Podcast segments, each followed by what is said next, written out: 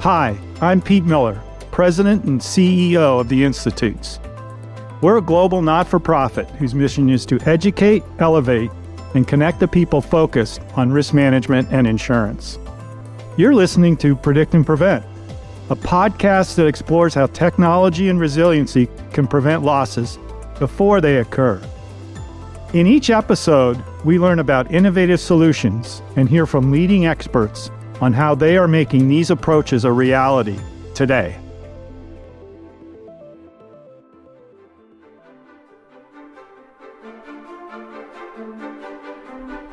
Welcome to the finale of Predict and Prevent Season 1.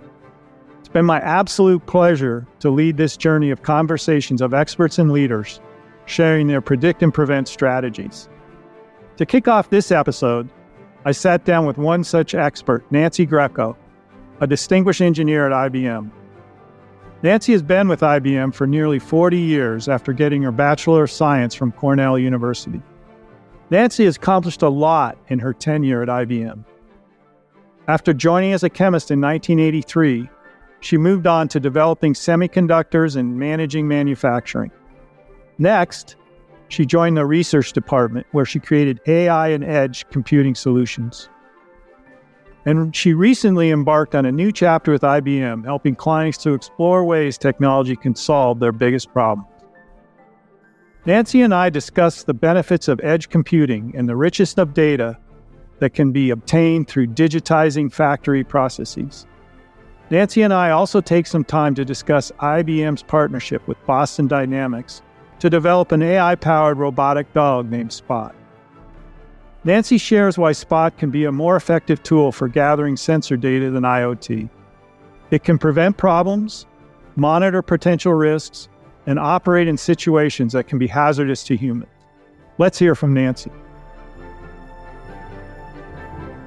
So, Nancy, just so a, as a level set for everybody who's listening, can you just give us uh, a, an update on your career background and, and how you got into your current role at IBM?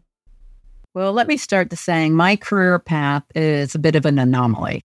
So I came into IBM uh, 40 years ago. I was creating photolithography so that we could print images on a silicon chip.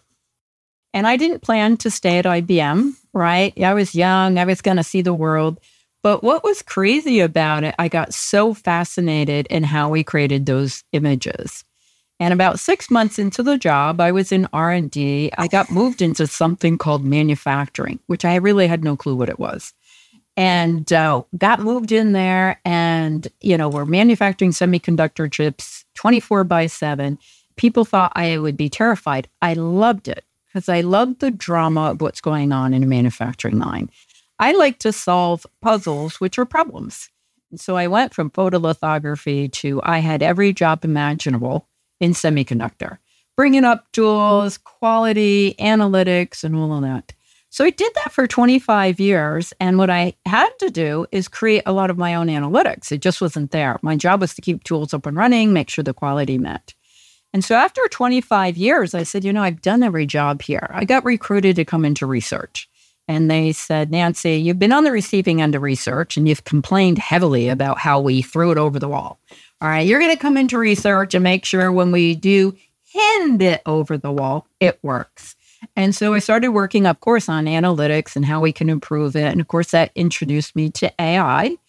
And then with AI, started looking at edge computing. Why? Clients were saying, Yes, you told us to go to the cloud. Have you seen my bill?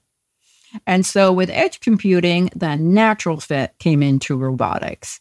And so that's kind of the short uh, entry into my career. And I'll just conclude with that. Like, yeah, I'm sure, I could retire, but it's it's like the perfect time to be in technology. You've got cloud, so everybody can get access. You've got tools and AI so that everybody can really unleash their creativity. And that's why we'll talk later about foundation models because now everybody can come to the table and help solve a problem. Yeah, that's really cool. Uh, and you know what, as you said, what a great time to be in in the career, right? Can you just just quickly for our our listeners just define edge computing? So traditionally, everybody kept the data in their factory and had numerous data centers, numerous servers, and it was very cumbersome to keep them up to date between the software and the hardware. So then there was a big move to go to the cloud, put everything up in the cloud. Well, one of the problems you run into, it's kind of expensive. You're storing all your data in the cloud, you're doing all your compute in the cloud. And oh my God, if you're sending data to the cloud, someone can intercept it and come back to you. So a new concept had come out many years ago called edge computing. And what it allows you to do is a couple things. You can store your data in your factory with whatever footprint you want. But more importantly for me, what I could do is I'll create an AI model in the cloud because I have to send tons of data up there. I take advantage of the cloud in terms of its elasticity. I might need a thousand GPUs and CPUs to create my model. I'm not going to have that on prem. So once I create the model, though, I can containerize it and move. So I create a visual analytics model in the cloud looking at all sorts of issues, you know, looking at environmental cracks, spills, you know, assets. Now I create a very small containerized model I put it on an edge server, which can be the size of a Raspberry Pi or half the size of a 1U. And now the data, the raw data, goes to that edge server, does the analysis, and just gives me the result. I don't have to send the raw data to the cloud. And that's really important for two factors. One, the cost. It's costly to move data. And then two, security. If data is not leaving, no one can trace it back. So it's kind of the best of both worlds, right? You got all this capability in the cloud if you want, but you can localize it and kind of get your job done inexpensive, well, relatively inexpensively, closer to the edge, closer to you. So, Sherritt, can you tell us your view of how like risk data has progressed, like moving from one dimensional data to proliferation of sensors and everything we're seeing to, you know, to things that you see? Oh, of course. So I'll give you, you know, real life experience in, you know, running a fab. Um, so back in the day, and we're talking 40 years ago, you did a lot of spreadsheets, right? You would look at it, and then we thought it was really cool to start doing time series and analytics. Now, in that regard, you're still looking at a one parameter at a time. And what I got very excited about two trends that have, have happened, you know, recently: the introduction of sensory data. So I worked in semiconductor. You will not find any more instrumented machines than a semiconductor tool, whether it be a litho tool or a, a reactive ion etch. And those tools still went down and unpredictably. And in semiconductor, you go down, you could be losing $100,000 an hour. So you can imagine the phone calls you get when your tool goes down and, and you don't know why. So I would go out there and it's like, my goodness, we just came up from a preventative maintenance. How could the tool go down? And there would be an operator, arms folded. I knew Nancy was going down. Like, why? It didn't sound right. I smelled something. It felt hot. And that was when the light bulb went off a few years ago. We're missing data. So, what now we're starting to do is use sensors, thermal imaging, vibration, accelerometers, um, all, all assortment of visual analytics. Look for cracks, look for spills, data that is missing today, that sensors aren't picking it up until it's catastrophically too late. So, why that's very in- interesting for insurance is because we're monitoring assets this way. And we're starting to digitize that data as well. So, we're bringing that data. And today, I'll be honest, it's still pretty much unimodal.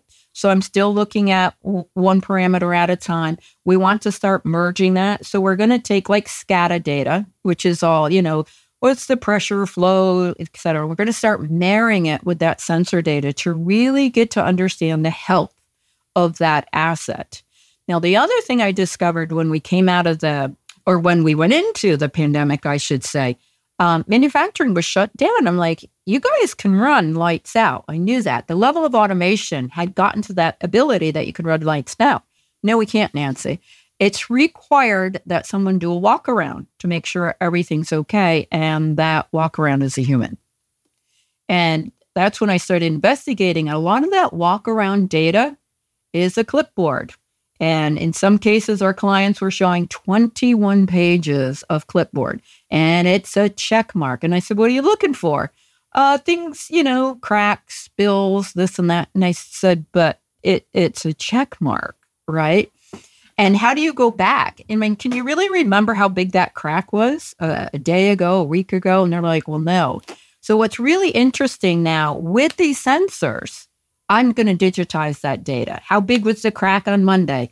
Did it get bigger on Thursday? And actually, from that, I can now predict when will it, what's the propagation of that crack and when is it going to become catastrophic. You can do that with spills and rust and vibration. So that's what's really exciting. Data, even today, most of their clients aren't collecting it other than a clipboard. We want to digitize that. When you think about that, how will that transform not only the ability to improve the asset performance, but understanding the environment? And this is why I think insurance companies are very interested because I've gone through audits, you know, and go prove you did the inspection. Well, here's the clipboard. Nancy said she did it. You have, you, how do you prove you did due diligence? Now, let's face it, catastrophes can happen. But at least if we showed we were checking it, we were collecting the data, and that data is valuable not only for compliance, but it's going to feed into AI. Could I have predicted that the foundation was going to collapse? Right. And so that's where it's really exciting. We use the data from the Industry 4.0 and we start building models, of course, insurance can use to help prevent the problems from occurring.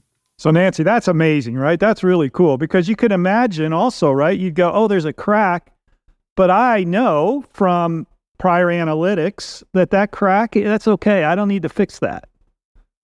Right. And so I don't need to take the expense to fix that crack because I got enough analytics on this machine or machines like it to know that that's not a problem. I mean, that's kind of what I'm hearing you say as well, right? Exactly. So if you see a crack, a lot of our clients say, well, is it bad? I mean, we, we don't know. We're going to monitor over time. If the crack's been there for a couple of months and hasn't moved, yeah, you're going to be okay. Because you're exactly right, Pete. That it's going to come down to do you fix it now or how much time do you have? And you know what's interesting from IBM? We've done preventative maintenance for so long. It's the same decision, right? I've been in semiconductor. I had a big client. I had to get these chips out. Do I shut the tool down now because the PM schedule says I do? Or can I get two more hours out of it so I can meet my production flow? It's the same thing. It's all about risk. And when I have data saying, yeah, Nancy, you've got some room, you can run it another two hours, or you got a month and a half before that crack becomes catastrophic. And that's how you manage risk. So I, have read a lot, and we, I, I, I mean, we've talked a little before about IBM's partnership with Boston Dynamics. Can you talk to me about that and, and what um, advanced robotics play in this whole predict prevent uh, thing? Sure. And it's interesting when you talk about a career, how a phone call can change a career. So I was always a big fan of Boston Dynamics. The problem I had, I couldn't close the business plan for IBM. It's like, what are you going to do with a robot, Nancy? And so two years ago, uh, vice president of in consulting, Skip Snyder, called me and said, Hey, you know, Nancy, we're working on AI and edge is there something we can do with Boston Dynamics? In a flash, I saw that robot now can be my roaming edge device. He's like, What are you talking about? I said, We can load Spot up with a lot of sensors and do the analytics literally on its back. And with that, he said, Okay, what are you doing tomorrow? You need to be in Boston. We're going to have a partnership discussion. And that's how it all evolved. Now, the reason I was able to get there, I've been working in Industry 4.0. And I've been doing, you know, POCs where I go in and I put a gazillion IoT devices in. And it's, it's some of it's funny stories. So I went outfitted this one client with a bunch of acoustic sensors, you know, 10 pumps. And for weeks, I'm listening and listening and analyzing the data. And acoustics generates a lot of data, go into the cloud, cha-ching, cha-ching. So I finally called the client and said, Man, I don't see anything. He goes, Yeah, I mean, these things don't fail for what, maybe every five years. Okay, I'm going to be listening to this data 24 by 7 for five years before it detect a fail. That's not efficient. So, what I can do with Spot now to reduce data movement. So, remember, data movement equals dollars, right? So, now instead of having 24 by 7 on all these pumps, the new pump I checked every two months.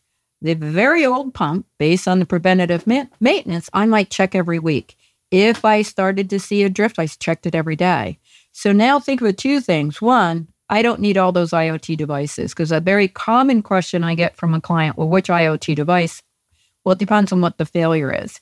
So if you want to make sure it doesn't fail, you're going to need a thermal imaging device, an acoustic device, a camera, an accelerometer, all on one machine. Well, I have a thousand machines. Cha-ching, cha-ching, cha-ching. It's not only the cost of the IoT device, you got to drop power to it, right? That's not easy in manufacturing. And also to all that data. We were jamming the network and like we just had too much data. So now on spot, I can decide when to go to the machine. I can change it on the fly based on data. Uh oh, even this new tool starting to drift. Let's check it every day. So I reduced the amount of data, and now the sensors can be plug and play. Maybe thermal imaging wasn't the best way to detect it. So that's what's really exciting. Again, giving clients choices. You know, what sensors will detect the problem? I can load Spot up and say, hey, the best way to detect this is a vibration monitor. So Nancy, just to just to spell that out a little, so then theoretically, as I understand what you're saying, you could say, well, pumps, the best detection device is a camera. And so Tuesdays, I'm going to check all the pumps or the pumps that because of their age or whatever I need to check and I'm going to load spot up with that and go do that on Tuesdays. And Wednesdays, you know, for fans, the best is a vibration sensor and I'm going to is that kind of what you're saying? Well, and actually, Pete, we're doing that right now. So we have to eat our own food. We'll put it that way. And I should say dog food because Spot looks like a dog. So what we're doing in IBM's Industrial Waste Center, a part of our manufacturing site in Poughkeepsie, I have Spot doing that. So what we're doing right now, we have pumps, and there's multiple components on a pump, right? I have the fan, the casing, um, the motor, the inlet valves, and all that. So, what we decided is to monitor that through thermal imaging first. So, Spot has a thermal imaging on it. And what we do, we don't say, hey, the pump's hot. We actually segment is it the pump, the inlet valve, the casing, or the fan? And we're creating that behavior map of those pumps over time. This is data they didn't have. They literally used to go put their hand on it. Oh, yeah, feels kind of hot what if your hands are callous? Well, it doesn't feel as hot. Well, does it not feel as hot because your hand's calloused or because there's a problem? Ambient temperature really makes a difference. We're reading analog gauges next to the pumps. So we're taking the temperature and we're reading the analog gauge. What's the chemical coming in? What's the volume? What's the pressure? And we're watching the heat signature. So you can imagine what you can start telling on that. That's amazing. That's pretty cool. I, I didn't realize you could read analog gauges. We we did teach Spot through a, a, a AI pipeline we created to do that. And a lot of people say, "Oh, Nancy, analog gauges are out." No, they're actually growing five to ten percent. Why? There's a lot of explosive material out there. You're not going to be allowed to put a digital gauge on a hydrogen tank unless you want to be in the next neighborhood. You talked about AI and and into interplay with uh, robotics and things like that. Um, so, th- you know, we know I think that AI is pretty. It's essential for making sense of risk data, right? So, how do you see AI's analytical capabilities improving from where they are today, and in fact, invol- evolving? So, I want to look at it in two different ways because AI is approaching parametric data, right? Pressure uh, and sensory data and starting to aggregate that, start moving that to a multimodal model. So, what I mean by that, so what does a human do today when you hear something?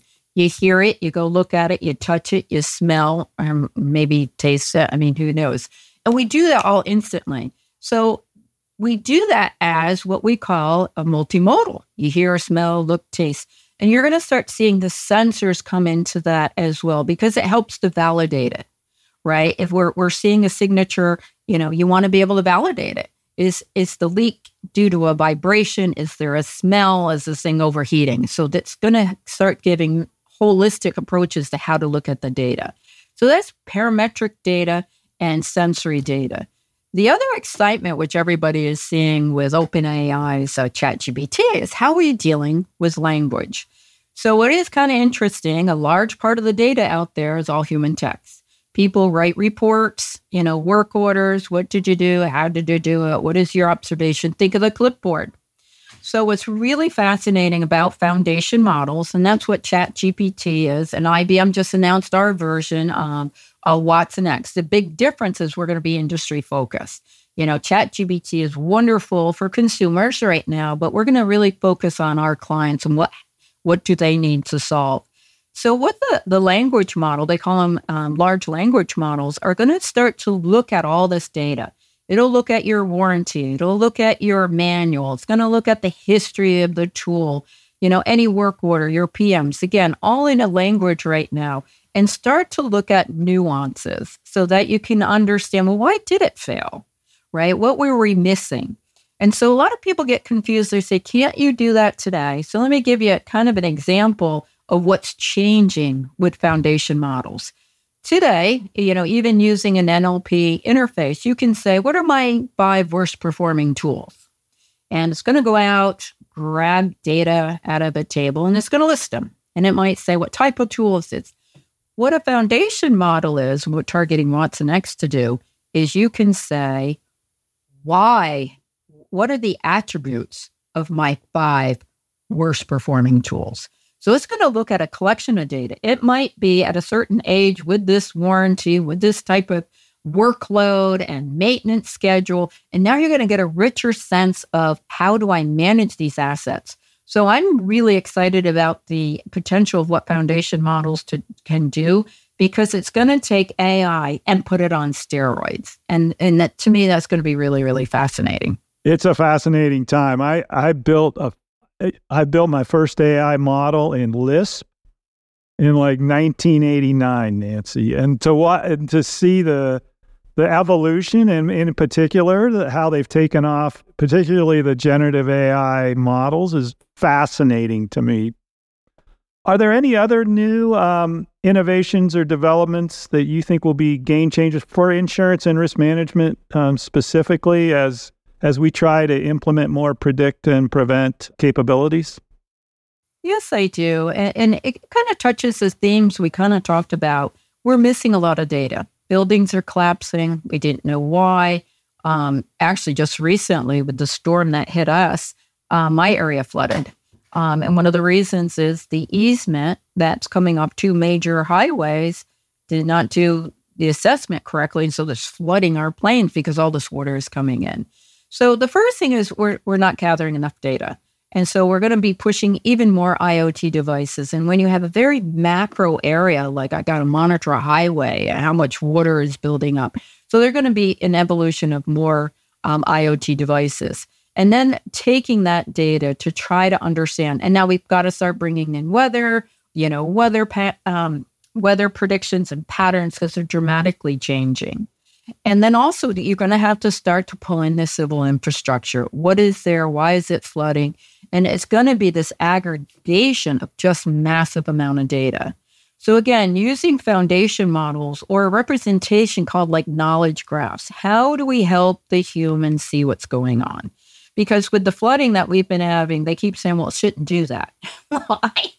I have two feet of water in my driveway. Don't tell me I shouldn't have done that. Right. And you can see the easement pipe. So, in terms of um, preventable losses, there's a lot of data. I mean, how we've got to understand wildfires, we've got to understand local flooding, we've got to understand um, buildings and construction integrity.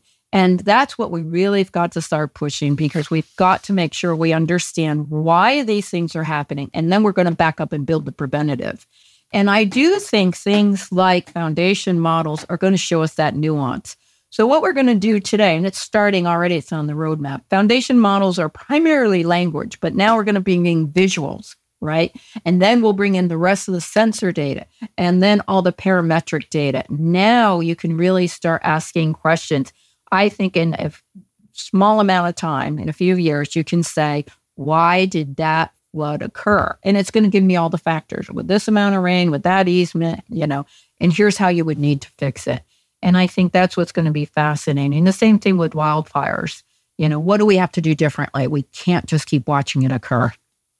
I think increasingly you know where the, the industry is is seeing you know there's a real value add to this predict and prevent right? Because the best loss is the one that doesn't happen as you say for everybody right? That's a win-win for everybody. And and if you can bring both the as as, a, as an insurance organization if you can bring pre-loss mitigation and post-loss recovery that's the ticket right? And that is i think more and more organizations are seeing that. And that's what we're trying to kind of spread the word on I mean, you, I don't know if you saw West Point, three inches of rain an hour. We have to start to anticipate that. It's going to get worse. We've got to start doing assessments. How do we handle the climate change? And I think that's one of insurance's biggest concern. We're flooding where we never flooded before. West Point, they're calling it the thousand year storm. Well, that wasn't really predictable. You know, the weather patterns are getting harder and harder to predict. But I think also with the insurance companies, we can start saying, how do we build infrastructure better? Can it withstand flooding or extreme temperatures or winds? And that's where I think it would be nice to have a coalition come together. We're going to have to build smarter. And I don't think we're focusing on that right now. The analytics are there. How do we build smarter? The analytics, the capabilities, and as you said, the real-time intervention capabilities, right? That's that's what excites me, Nancy, because I'm like, well, wait a sec. There's enough data and it can be timely enough and the decisions can be made quick enough that you can avoid the problem in real time. Then that I think is new, right? As opposed to building codes and all that great stuff. That's awesome. And we need to bump those up. But the real time intervention based on on data input and, and an analytics leading to an AI, you know, system that can make a decision like that, and boom, not a bad thing just was avoided. What's really critical about doing it now, like we should have done this yesterday, if we do need new materials to withstand what the climate change is going to introduce, we need to know that right now. And as you're seeing with quantum, quantum's getting to the point it can understand molecular behavior. So now we're going to have to start saying, well, what is the right metallurgy to use? Or what is the right wood? Or to be honest, what trees should we have in these forests? They can't just keep burning. There's going to, yeah, it'd be nice to keep them, you know, indigenous, but it doesn't work anymore. We're going to have to do a blend. What can withstand the temperature? And so it's almost a call for action. We have to know what's causing it and then we have to kick off. We might need new materials, new ways of thinking, new ways to manage this because we can't keep just fixing it. We have to truly prevent it. And that's going to require different thinking. Well, Nancy, thank you so much. Thank you for your work. Thank you for your insights and, and very, very uh, appreciative of your time today. Thanks again. Oh, I thank you for letting me talk to your uh, community because it, it's just, I can't tell you how fascinating it is. And everybody, to whatever degree, get involved because it's a whole lot of fun. It's just absolutely fascinating. I really enjoyed my conversation with Nancy. It's truly inspiring to hear about the incredible work she's doing at IBM. And I especially loved hearing about Spot. It sounds like this technology has not only leveled up data collection, but cost savings as well. Next up is a truly exciting segment with my colleague Matthew Kahn, President of Risk and Insurance, and one of the producers of this podcast. Matt and I discuss the highlights from this past season of Predict and Prevent, our takeaways, and predictions for what's next in risk management and insurance. We also answer questions from some of our listeners on how to apply Predict and Prevent. Well, hello, Pete. It's exciting to get a chance to step behind the curtain and into the driver's seat for the final segment of the final episode of our first season of Predict and Prevent. Yeah, Matt, and I'm very excited. It's been a great season. I mean, the work, you know, that you've done and and you know the folks have done to to make this happen has been outstanding in my view. So it's eh, you know I sit in front of the mic, but it's the work that everybody else has done that I've, you know, that's kind of, I think, led to what's pretty interesting uh, podcast, pretty interesting topics. Absolutely. It's been really rewarding, particularly as we're going to do today in a little bit, talk about some questions that we got from our listenership, which is pretty exciting. So we've gotten a lot of feedback, and that's really been something which is rewarding to know that um, you know we're aligned with our audience, but also that this clearly is a topic which is very important and, in fact, is growing in importance. Looking back, it's really amazing. We started this podcast in November of 22. And since then, you know, our premise that the risk side is getting so much more severe that we really need to focus on preventing losses in the first place for the benefit of society as well as risk management and insurance. And at the same time, um, utilizing technology, which is also growing to make that happen. And clearly, over the last six months, just all the events uh, on the risk side, climate driven and, and otherwise, and what's, what's happening in several states' insurance markets. And then when we started this, the words ChatGPT weren't even on anyone's tongue. And now look where we've come in six months. So it really is uh, amazing just to see not only the reaction to the podcast um, so far, but just how much more relevant it's all been. Yeah, really. I mean, as you say, on both sides, right? Like I was, you know, just earlier today looking at these pictures of Maui. Uh, like unbelievable. Um, Lahaina is a nice little town, or it used to be. Now it's 85% burned down, right? So, uh, you know, think about that. And and as you say california wildfires what's happening in in that market um, florida uh, you know what's going on with with the industry down there. And you know I, I you know we've said a lot in this podcast that now is a, a real inflection point because yeah risks are getting greater for sure um, for a variety of reasons but the capabilities and technologies are also getting better you know, Matt, I know you're very interested in AI and, and I am too. And, you know, I, I always say, Matt, this, I built my first AI system in 1989 and that was the dinosaur era and it was extremely frustrating. What it can do now and combined with the amount of data that we have available, it's just a whole new world. And it's very exciting, as you say, even in the last six months all with the aim of making people's lives better and safer. And that gets me very excited because that's the promise I think of of sort of the the evolution of this industry. And while AI has some risks, I think it really is can be hopeful in the context of predict and prevent about how it can really help us handle some of the very present risks that we've talked about all season and you just mentioned with Maui. So, actually, this is a great segue into our first Ask Me Anything portion because we got a great question, Pete, from Emily in Chicago. And she actually asked how you see generative AI being used in the insurance or risk management communities. Well, Emily, I think generative AI obviously is uh, is a really a revolutionary technology. Uh, it can be used in a in a number of different ways. So if you think about what it does, right, is it takes data and it synthesizes it, and it presents it back to you in a digestible way. Now, Matt correctly says that there, you know, we have to be careful. But if you think about fraud detection, can you know use that to to spot patterns. If you think about policy comparisons or policy analysis um, or if you think that you're in claims and you have a claims file and you want to take all these disparate pieces of information of different types and distill them down to a summary, that's what that's what a large language chat GTP like model can do. Think about customer service. If I'm an insure uh, an insurance company through a series of prompts, I can make sure that my policyholders, when they call my organization, get uh, a much more complete and standard, if you will, predictable form and useful form of uh, customer service.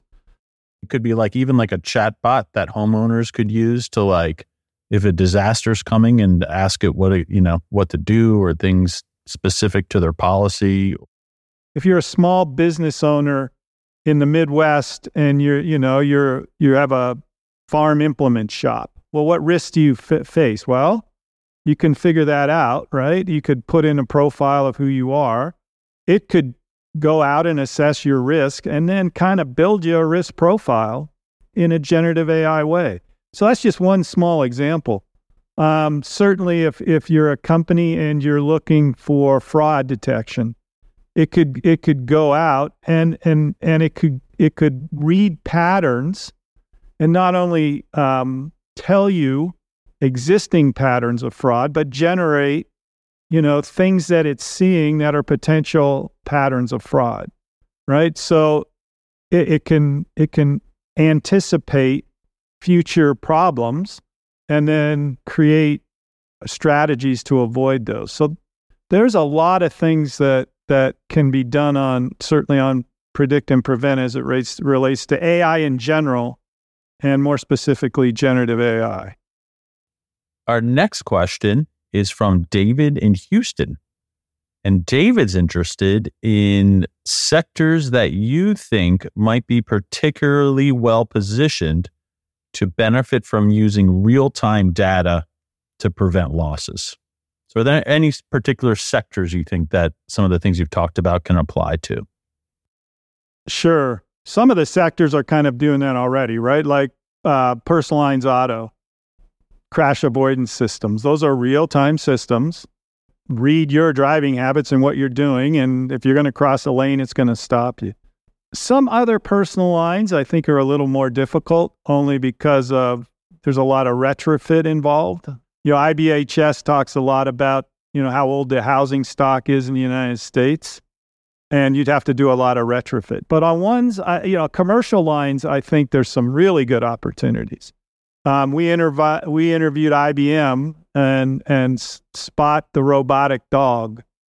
And I thought that was fascinating because rather than installing sensors all over the place, Spot goes around with sensors. Um, so it's easy to install. In fact, you just kind of turn Spot loose and and goes around. I think um, you know workers' comp. We we interviewed you know StrongArm and we saw that product. I think on the commercial line side as well, it's easier to calculate ROI, the business rationale, right? A little more difficult perhaps with some homeowners, but on commercial lines, you know, you can really say, look, uh, you know, as we did with the water sensors, you know, the, the property manager uh, that we interviewed said, look, you know, I'm, uh, you know, I know what a water loss costs me, and I know what these sensors are, and you know, I know I can do that math, and it makes a good business decision to do that. So, commercial lines, um, commercial property, uh, workers' comp. I think those are areas where the you know it could be adopted pretty quickly. I certainly think there's many on personal lines, including you know we we interviewed the CEO of Ting um, and things like that. You know, so I I think commercial lines um, is is probably a little more ripe for some some innovation just because of the ease of dealing with the business models and um, but I do think there's opportunities across across the whole spectrum. So that's a great segue into another question we got from Sarah, who's from Miami, and she was wanting to know about how predict and prevent can apply to smaller businesses. Is there any particular things that a smaller company should be thinking about? Yeah. So starting at sort of at the general high level, I think every business is really uh, an exercise in managing risk. When we talk about any small business, there's a lot of different kinds of businesses, but most small businesses are entrepreneurs. And you know what? What risk would an entrepreneur face? So you don't want to do anything, obviously, that risks your own assets, uh, or any more than you have to, being an entrepreneur. So I think you know I would look at what risks do I face um, in my business? How do I manage those risks? That's that's to me the very first thing, and then say, well, let me try to quantify the impact of those risks on my business, and then develop an understanding which ones can I prevent, and how can I prevent them. You could get there's a lot of resources to help you do that, but it's kind of a stepwise process. And then those that I can prevent, then let me adopt preventative measures um, in order to do that. And then those that I can't, then let me try to find some kind of an insurance tool. So I kind of, you know, kind of go through that stepwise process. Um, you know, if if you employ that, um, then I think you can get a good understanding of what you face and a, and a good understanding of how to manage them. So switching gears a little bit, Pete, to a topic which is very close to uh, our heart and mission.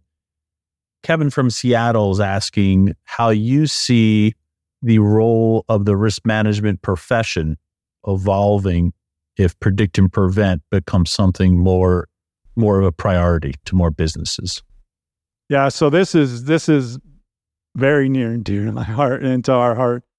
So, you know, if you look at the at the history of risk management, um, it's generally been thought of as um, you know, detect and repair. So we've talked about that in the past, but the industry really started out as something bad happened. How do we make people whole? And that's a good model. It's in the industry has done fantastic work in helping people get whole, but it's premised on, you know, we're going to try to price thing bad things that have happened before and charge uh, a premium um, so that we can you know, repay people when something bad happens. Where I get excited about this and where I think it's going to change the risk management industry is we put a front end to that equation. And what it says is, well, hey, the technologies and the data and the tools are available now where we can go to our clients as risk management professionals and say, guess what? Now we have tools to avoid the loss in the first place. So, whether it be displacement from your home or displacement from your business or lost business, we can start to help as a risk management industry. We can start to help people avoid those in the first place. And that, to me, is extremely valuable. So, yes, we have a backstop. Yes, we will um, provide tools and products and services if a loss happens because they're always going to happen. But I think the mindset of the industry will now be well, you know what? Let's look at this holistically. And let's talk about how do we avoid accidents and, and losses in the first place, as well as how do we help you recover from a loss. And that is a fundamental change. But I believe it's a change this this this industry can really undertake and add value at the end of the day, you know, if we do that. We also got several questions in response to episode four, which was the one that Frank hosted and featured two regulators and talking about the regulatory impact and, and what it can do to help this transition for risk management in the insurance industry.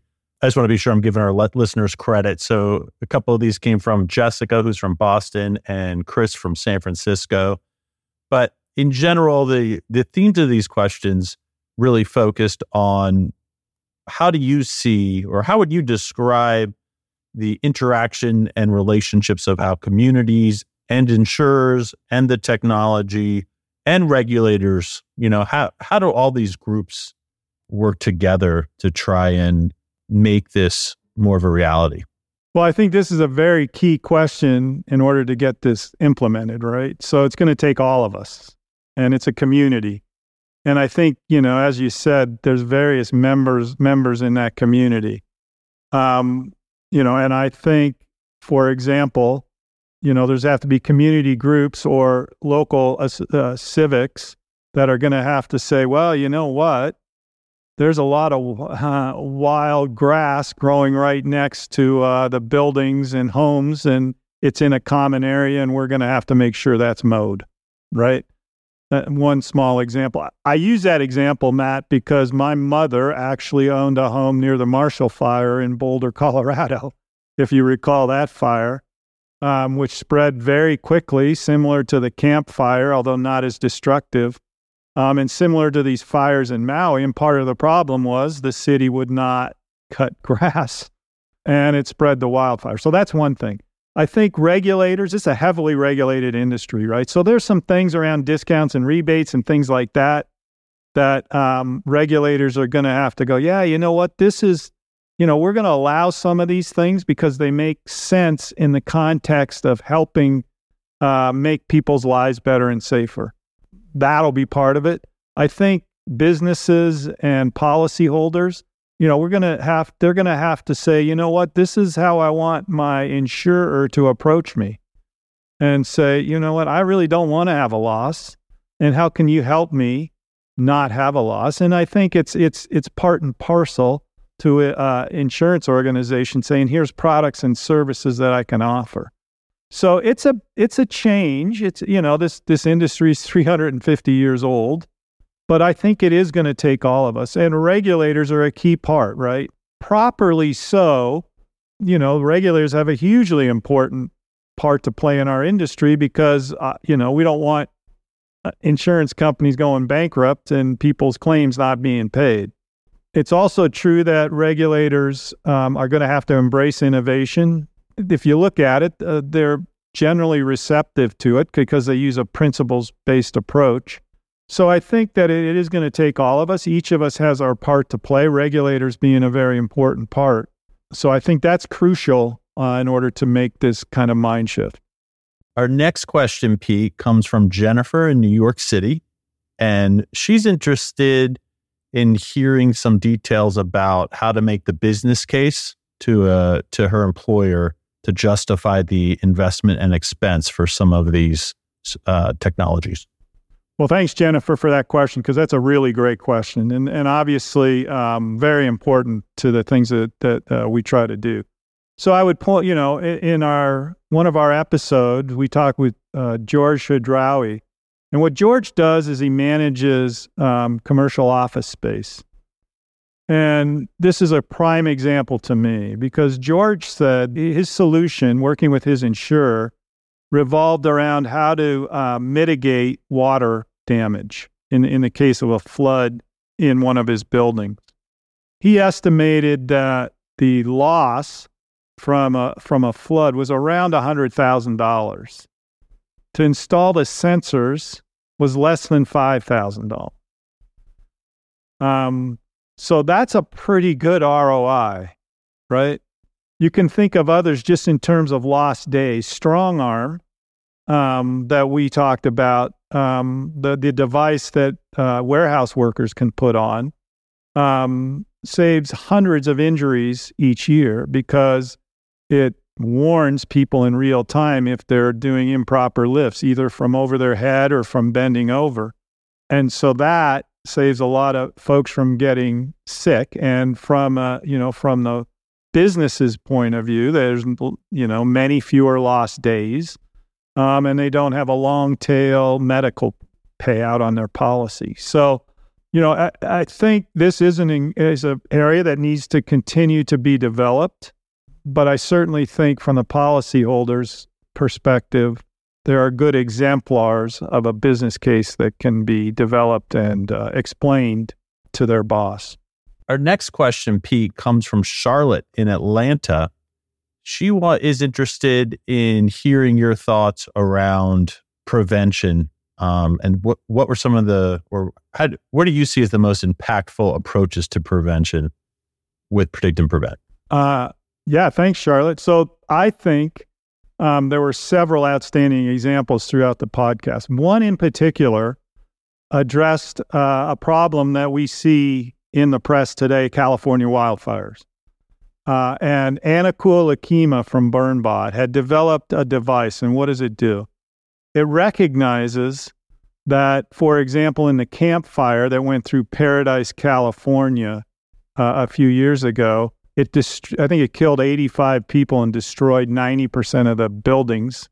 It, you know, an analysis after the fact said that there were specific spots where if they had removed some of the fuel, right, dried grasses, um, dried, you know, dead trees, that there was a very specific pattern that if they had have removed that fuel, that fire would have stopped and not spread and then using this device BurnBot. And what BurnBot does is in a clean, environmentally safe way, could go to those places and burn off that fuel um, without starting a wildfire, um, and then remove that risk. So that's perfect predict and prevent, right? It said, what's the risk we're facing?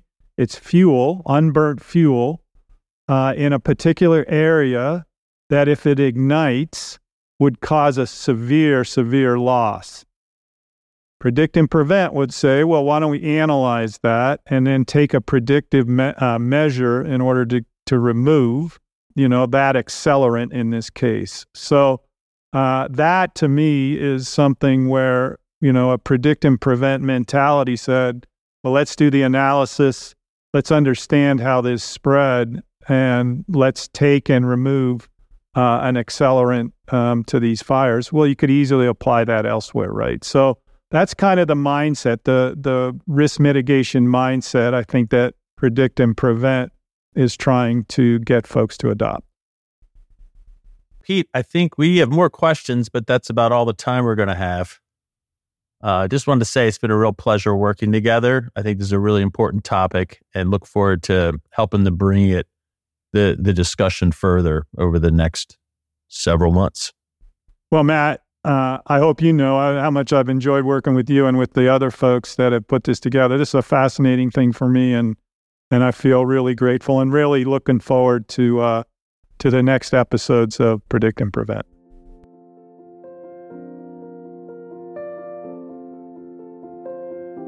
And that brings us to a close on season one of Predict and Prevent. I'd like to thank all our guests for coming on the show and everyone who tuned into the podcast. I know I learned a lot from the expert we spoke to, and I hope you did too. Stay tuned for new episodes in season two of Predict and Prevent where we will continue to highlight exciting innovations that make our world safer.